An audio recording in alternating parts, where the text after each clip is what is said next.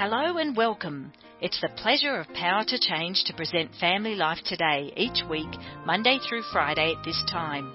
We'd love you to contact this station and tell them how much you appreciate hearing Family Life Today. Well, let's get started on today's edition. Today we're going to continue our conversation that we started yesterday about abuse. And it's a heavy topic. And if you find yourself in this situation, we really hope that you will get help. So I'm not sure I know what you're going to say, but have you ever counseled a wife to leave her husband? Yeah, I have. I've done that several times actually. When? Why? I mean, I don't want names, but the first time there has to be a big reason. The first time that I did this, I felt really bad because I missed it. And by the way, when I say leave her husband, I don't mean divorce her husband, yeah, but step separate. away for a while. Yeah. It was a, a woman in my Detroit Lions Bible study, and she was amazing. Like, I loved her. Funny, great. Her husband was incredible. He was one of our favorite guys, just really personable, charismatic, just fun. We loved him. And I noticed that she was coming in with her sunglasses on quite a few times to the Bible study. And I asked her, like, did you have some eye thing done? Are you okay? And she took her glasses off and she had a black eye. Hmm. And I didn't think anything about it. It makes me feel bad. I never questioned her more. But later I found out that um, he had been beating her and abusing her. And I, you remember, we were shocked Mm-hmm. just because this guy's the greatest. And I've had other cases like that where now I could recognize it more easily. And I will even say this at the weekend to remember marriage getaways from the stage, from the front. If you are in an abusive situation, get out to separate and to get safe because the most loving thing you can do for him is this will wake him up to think this is an issue and we need help. And you sound like Dr. David Clarke. I've heard him say that. I've I read it in his books, and he's sitting right across the studio from us. Welcome back to Family Life Today. Hey, great to be here. Is that what you were thinking when she was saying that? I was like, man, I've, I've said that a thousand times. I was mouthing the words. and as Ann indicates, and you both have seen this too, these are the greatest guys in the world to the outside world. Yes. Help me. He's funny. He's godly. He's on the church finance committee for heaven's sake. He'll do anything for me. And they're shocked to find out behind closed doors, different story. The wife's living the nightmare. And nobody knows. And, and the usual Christian wife, I, I don't want to tell anybody. It's my husband. I love him. Uh, the kids. Wh- What's gonna? You got to tell somebody and get out. You just have to have to deal with a support team and get out. Yeah, well, you do this every day. You're a psychologist, a writer, 15 plus books. Uh, you've written a book called Enough is Enough. Great title. A step by step plan to leave an abusive relationship with God's help. And a lot of people will look at that subtitle and think you're telling them to get divorced, but you really are saying what Ann said. No, sometimes you need to get safe. It's a wake up call for the abusive spouse and maybe change can happen and may, you know, the dream is that you come back together and have a whole different marriage and family. But talk about, you know, the red flags cuz if I'm a wife or, you know, I'm in a marriage and I'm not sure is he really an abuser or is he just a selfish guy that sometimes messes up? How do I what are the red flags? How do I put that in that category where wow, I'm, I probably do need to get safe? One thing is it, it's not stopping, and it has been years. Couple of months, mm, okay. Young man, new to the marriage. I, my first year of marriage, I was not very impressive as a husband. I was selfish. my mother, it's my mother's fault. She had spoiled me. I mean, hey, I said to Sandy, and I expected all these things from her. And here's the, one of the key differences. We're eight months into our new marriage, and she sat me down. I think it was more like three. and she said, David, this is ridiculous. You know, I know you're the baby, but I cannot cook every meal. I'm working.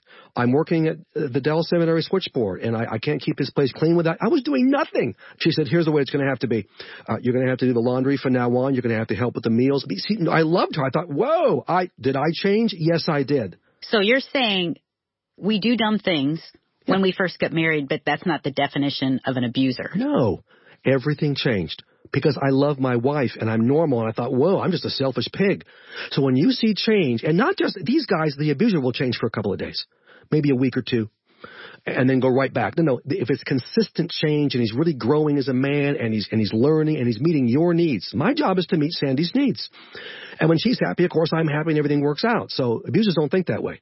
It's all about me. So they, they do not change. Not in the context of a reasonable marriage. Okay, that you can't do anything with a person like that.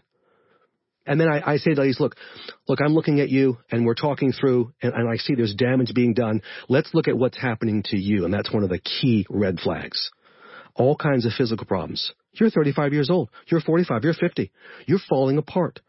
Why is that? It's because of the stress of the trauma of the emotional abuse you're experiencing. Are you talking physical? Physical. Physical damage. Heart problems, uh, kidney issues, uh, all kinds of, uh, you know, and, and emotional panic disorders. You're, you're, you're, depressed all the time. You're anxious. You're, you know, all these things are happening. Your self-esteem is being stripped away. You're not as close to God. There's spiritual impact too you're distanced from him because you're wondering why has he put me in this situation? You're not serving him because you have no energy. You're physically exhausted all the time. And then I say, let's talk about your kids. Because if I can get the mama bear energized, maybe that'll, he won't do it for you, maybe you do it for your kids. Your kids are also suffering. The abuser will turn your own kids against you. He'll spend decades poisoning them against you. How do they do that?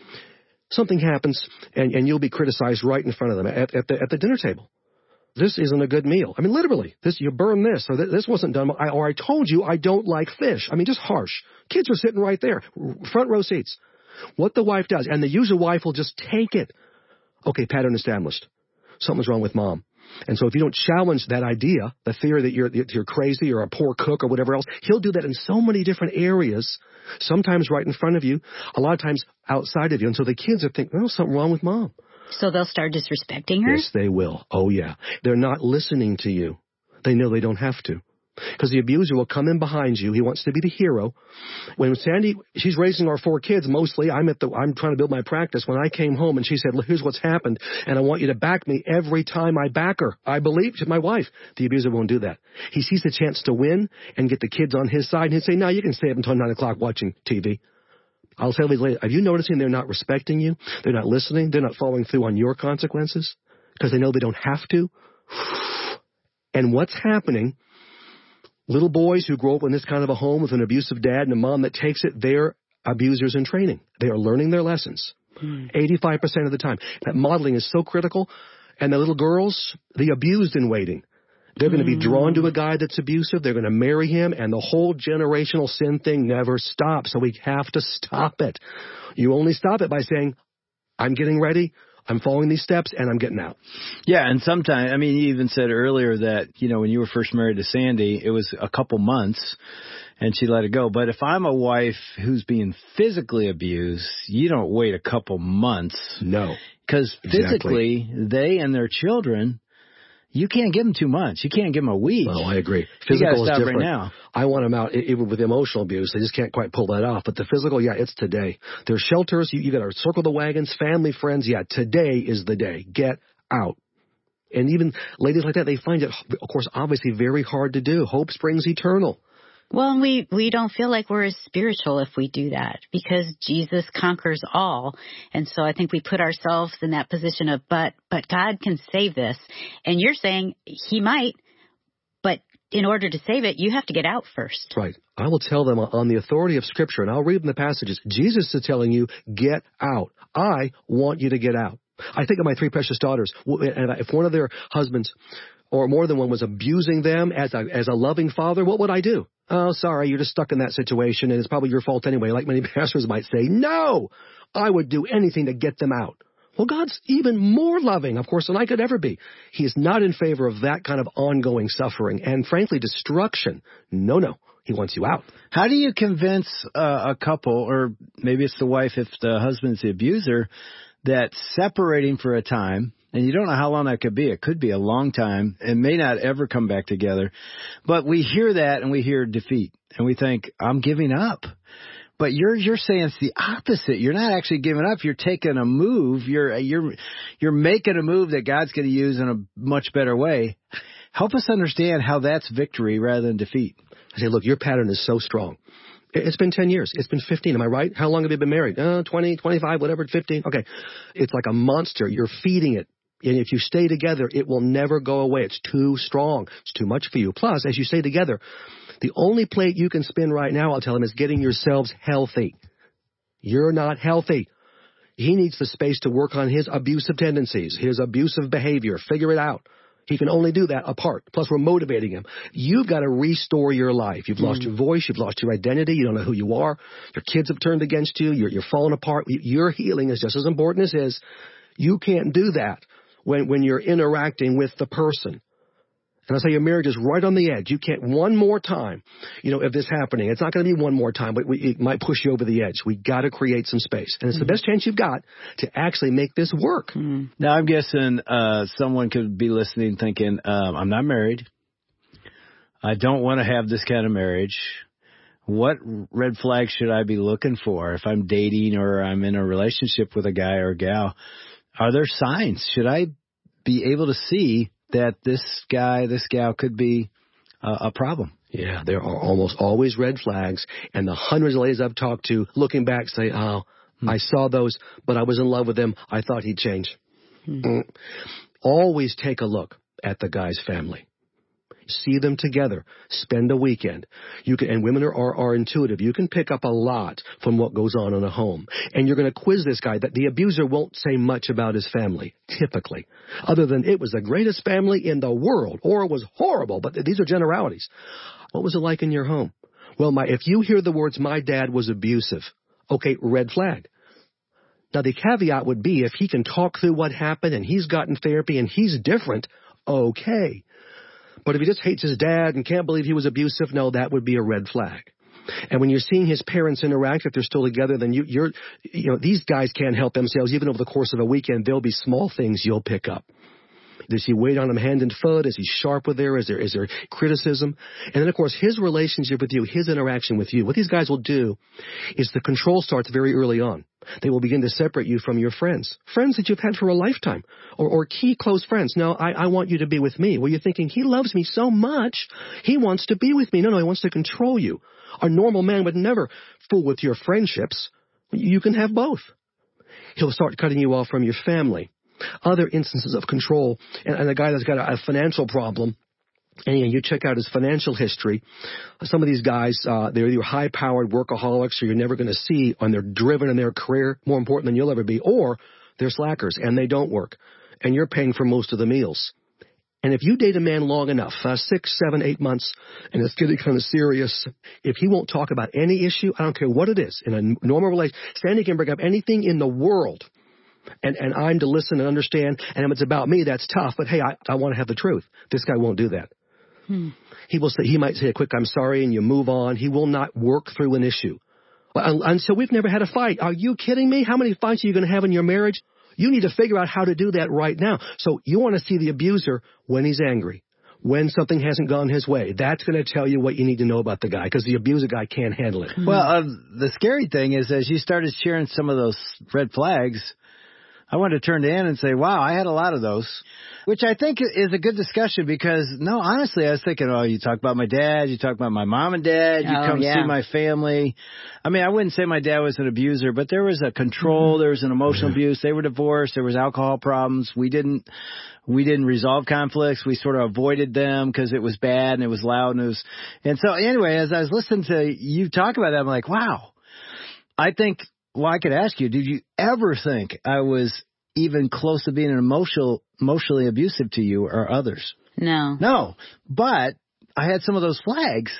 So that's the question. Well, is like, Dave, how but, do you, but let uh, me talk about the difference. Like as as he was naming those, as I think back, you are always willing to talk about yourself in terms of this is where I came from. And you are vulnerable of saying, this is what I feel. These are some of my insecurities um, you were strong in saying, I never want to be like that. But the thing I watched in you was your pursuit of Jesus and your pursuit of other men and discipleship and being under the authority of other men. And most of us have messed up backgrounds, but you were willing to look at it and you were willing to have other men speak into it. And that's the question. You, you're, you're an expert on this. You see this all the time what did I do different that would say, oh, you got some brokenness, but you're not an abuser, not even close. It's not a red flag. It's a flag, and you're going to deal with that in your marriage, and we have. But it's not like, wow, this guy is in that category. What separates the abuser from somebody that's just broken. I think Ann said it beautifully. Because I'm not that concerned about the fact that maybe your your background's a disaster. Because as Ann said, yeah, most of us have that. Okay, it's what you do with that. Mm. And and if you bring it up, you, you've been to his house and seen his parents, or he's talked to you about the problems. How does he talk about that? Will he talk about it in detail? Will he be vulnerable? Here's what I've learned from this. And here's the work that I've done to not be like them. Okay, that's key. The fact that he's talking about it all, that will take away a lot of red flags. If you'll have the discussion anytime you want. I'm concerned about this, concerned about that, anything in the dating relationship. That bothered me. What you said this morning, you were 20 minutes late. Doesn't make any difference. You're, you're testing and he's always there listening. Okay, if you just can't do that, hmm. not for very long, and of course Jesus. That not just says he's a man of God and I'm on the committee or I, I go to church. No, no. Will he spiritually bond with you? Will he pray with you on a regular basis? Will he open the Word of God? Is he leading you spiritually? Is he open to, you know, really talking about his spiritual life? Really following Jesus? Does he have accountability? Is he in a men's group? Okay, that's Those the guy we signs. can live with. Yeah, and it sounds yeah. like as I'm yeah. listening to you, it sounds like, and it's what Jesus does in a man or a woman's heart is he takes away defensiveness. Yeah. I guess it would be arrogance, narcissism, where you are now, and and you might not have been before Christ, but Christ does a work on the heart where it softens to the point where you're like, I have brokenness, I want to grow, help me grow, rather than anytime you point something out, you're wrong. You know, that's the control side, right? So there's a there's a humility and a lack of defensiveness that's got to be there, right. whether you're dating or in marriage. If that's gone, you're looking for trouble. See, they're not a work in progress. They're fine. They're perfect now. Hmm. And don't give me any input. They'll give some words that may say, well, I guess I messed up. Oh, no, no. It's very rare and they move right on. That humility, if you've got a humble man who will be vulnerable and say, I messed up there. I hurt you. Period. Nobody gives a real apology in this society anymore. An apology is, I was wrong. I hurt you. And then, if it's a woman, I, I hurt Sandy. I do it, you know, I don't want to, but it was a couple times a week. and and I, then not only am I sorry, blew it, my fault, period, but then she's got to talk it out. What happened and, and, and relive it to make sure I know what happened and I get it, and that's how women operate. The abuser won't let you do that. If I'm going to give you an I'm sorry, that's all you're getting. Be thankful. I've handed you the stone tablet of apology, and that's it. Move on. Well, you, no, it's got to be talked out. Mm. Women want to be reassured. Do you really get it? And that's how you bond. Abusers won't do that. They won't do it. I'm, when I see an engaged couple, and it's not very often, you can imagine why. What a surprise. I'm really hard on them. Almost trying to break them up. I, I want them to have a real relationship before they get to the wedding. You know what we say? We say, you guys, you should go on a really hard mission trip. Yeah. because see would, them under stress. Yes, to yeah. see each other under stress, under no sleep, under hard living conditions. How they really, treat others. Yes. Oh, I love that. It That's reveals a, a, lot. It is. You're sleeping on the hard ground. yes. Are you kidding? Yes. That's what I'm talking about. That's good. yeah, this could be this could be a scary action step for a married couple, but I'm going to say it anyway. I think one of the greatest gifts you can receive from your spouse is truth. And it's hard because we don't want truth. We sort of like, you're, you're awesome, you're amazing. But I call it a gift because when your spouse speaks something maybe that's hard for you to hear, like I see something in your life I'd like to to point out and goes both ways. That's the moment of truth where am I going to resist this? Or am I going to go, this is a gift. This can actually make me better. Now, I know I just might have set up a couple to get in a huge fight right now, you know, but I would encourage you to be able to say, okay, honey, I want you to tell me something I need to know, and I'm going to listen to it and not get defensive. See if you can do it. Well, you might Dave it first because yeah. we'll do that, but well, then we'll come back to one another and say, I've said often to you, like, okay, I overreacted and I got really defensive, and I'm sorry about that. Let's talk some more. See, that's a healthy couple. My Sandy's much like my mom. She's a tough cookie. She calls me out, but she's made me a better man. So yeah. much better. Yeah. Because I, she's right. She's right every time. She lives with me. How could she be wrong? She's experiencing me. I spent the first eight months thinking she was wrong, and yeah. I could always explain it. Okay, well, that's ridiculous. And she says, "Look, I'm a I'm a reasonable person. I have a degree in college. I'm living with you." and you're an idiot some of the time. Okay, but as I've as I've taken that, of course I love her. It has to be done anyway. But I've changed and matured. Abusers don't do that if your adult daughter is dating someone heading toward marriage and you as a parent are seeing these red flags, what do you do? You have adult children. Yes, I do. They married wonderful young men, but if that wasn't the case, it's a good point, Ann. And this is like a one-time operation because they can marry who they want. However, like Dave said, truth.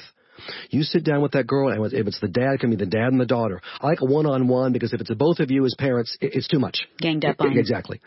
Not a restaurant. That's a social place. Can't talk. She's filling my water glass. Whatever. Private place, and and, you, and it's a one-way statement. And this is the, the, the best way to do it is we're not having a dialogue in this first meeting. I've got something to say to you. I'm going to say it, and I just want you to listen. I don't want any response. See, that way we can get by the defensiveness. It's going to be right there. I love Bob. Bob would never. Uh, honey, listen to me. I'm going to lay it out and you give specific examples. I've got a concern. I'm just saying. At least think about these issues and postpone the wedding and he's got some work to do. Not saying you can't marry him, but let's see if he changes. Think and pray about this, honey. And if she starts to respond, not now. In a couple of days, maybe there's a better chance she'll actually think about it and then you can have another conversation. It's worth a try. She could say no, but at least you've made the attempt. Hmm. A lot of parents, well, and I've heard this a million times, well, we're getting married, you know, in three months. Maybe you're not. Hmm. It is not against the law to cancel all the money, the people, the wedding invitations. Who cares? You're on the verge of marrying a dirtball, a potential dirtball. Let, us make sure that he's not. Hmm. We've lived longer. You pick up these things. You're not wrong. Oh, you're, you're right. You're, you're, seeing things. In the, in the throes of love, you can miss it. Yeah. So parents are for I try that one on one, lay it on them, and hope they think and pray and get back to you. We want to thank Dave and Ann Wilson and their team for another edition of Family Life Today. Although our programs are produced in America, the issues facing families like forgiveness, communication, and taking care of our kids transcend national borders. These issues profoundly affect relationships everywhere. In Australia, family life is known as Power to Change, and our mission is to effectively develop godly families, the kind of families that change the world one home at a time. A key part of our mission includes strengthening marriages and families all around the world. We want to do whatever we can to bring timeless truths to the challenges you face as you seek to strengthen your family and join us in changing the world. Do you need some practical help in your relationship and aren't quite sure where to turn? We offer relationship checkups where you will meet with one of our trained relationship coaches who will help equip you with some new tools while you take a more holistic look at your relationship. For more information, email radio at powertochange.org.au or check out our website families.powertochange.org.au under the Need Help tab and get started today. Have a great weekend and please join us on Monday at the same time for another edition of Family Life Today.